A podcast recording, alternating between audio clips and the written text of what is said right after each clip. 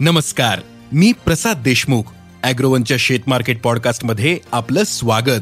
आपण ऐकताय market bulletin ज्यात असतात शेतमालाच्या मार्केटवर परिणाम करणाऱ्या राज्यातील आणि देशातील महत्त्वाच्या घडामोडी. सगळ्यात आधी आजच्या ठळक घडामोडी. नमस्कार शेतकरी मित्रांनो. आज सोयाबीनच्या बाजारात काहीशी सुधारणा दिसली. पण कापूस मका कांदा आणि तुरीच्या बाजारात काय घडलं? याची माहिती शेतकऱ्यांना असणे आवश्यक आहे.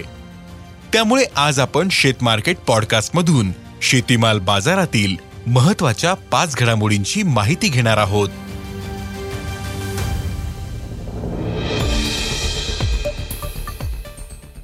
आंतरराष्ट्रीय बाजारात सोयाबीनच्या वायद्यांमध्ये चांगली सुधारणा झाली. आज दुपारपर्यंत सोयाबीनचे वायदे तेरा पॉइंट चौवेचाळीस डॉलर प्रतिबुशेल्सच्या दरम्यान पोहोचले होते. तर सोयाबीनचे वायदे चारशे सतरा डॉलर पर्यंत वाढले होते. सोयाबीन आणि सोयाबीनच्या दरात सुधारणा झाल्याचा परिणाम देशातील बाजारातही दिसला. प्रक्रिया प्लांट्सनी खरेदीचे भाव आज पन्नास रुपयांनी वाढवले होते. बाजार समित्यांमध्ये मात्र भाव पातळी कायम होती. आजही बाजार समित्यांमध्ये सरासरी चार हजार सहाशे ते चार हजार नऊशे रुपयांच्या दरम्यान भाव मिळाला. आंतरराष्ट्रीय बाजारातील भाव टिकल्यास बाजार समित्यांमधील भावातही सुधारणा होऊ शकते असा अंदाज व्यक्त केला जातोय. कापसाच्या वायद्यांमध्ये चढउतार सुरू आहेत.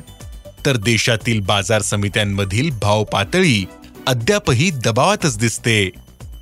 आंतरराष्ट्रीय बाजारात कापसाचे वायदे आज दुपारी एक्क्याऐंशी पॉइंट पंच्याऐंशी सेंट प्रतिपाऊंडवर होते. तर देशातील वायदे आज सत्तावन्न हजारांवर पोहोचले होते. दुपारपर्यंत वायद्यांमध्ये काहीशी वाढ झाली होती पण बाजार समित्यांमध्ये भाव स्थिर होते. कापसाला आजही सहा हजार सातशे ते सात हजार तीनशे रुपयांचा भाव मिळाला.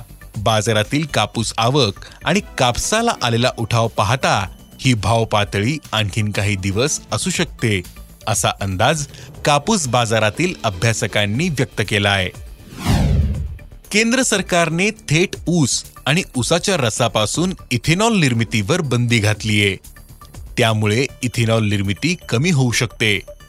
पण केंद्राने आपले इथेनॉल निर्मितीचे उद्दिष्ट कायम ठेवले.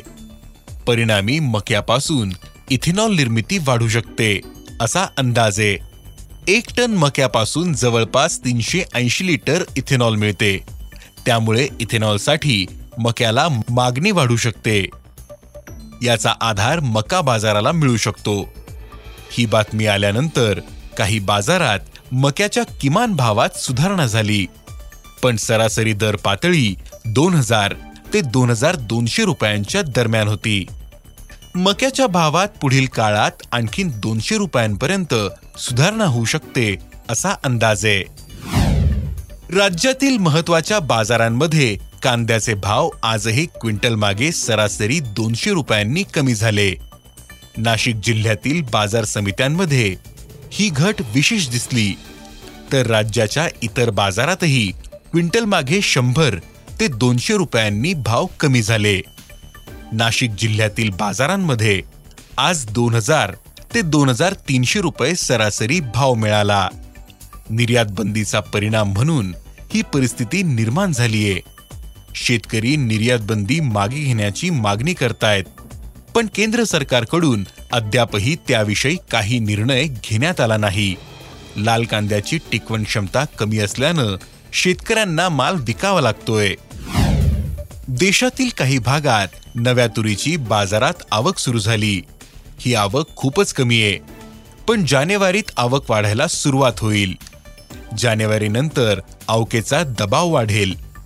नवा माल तोंडावर असल्यानं तुरीच्या भावात सध्या काहीशी नरमाई दिसते.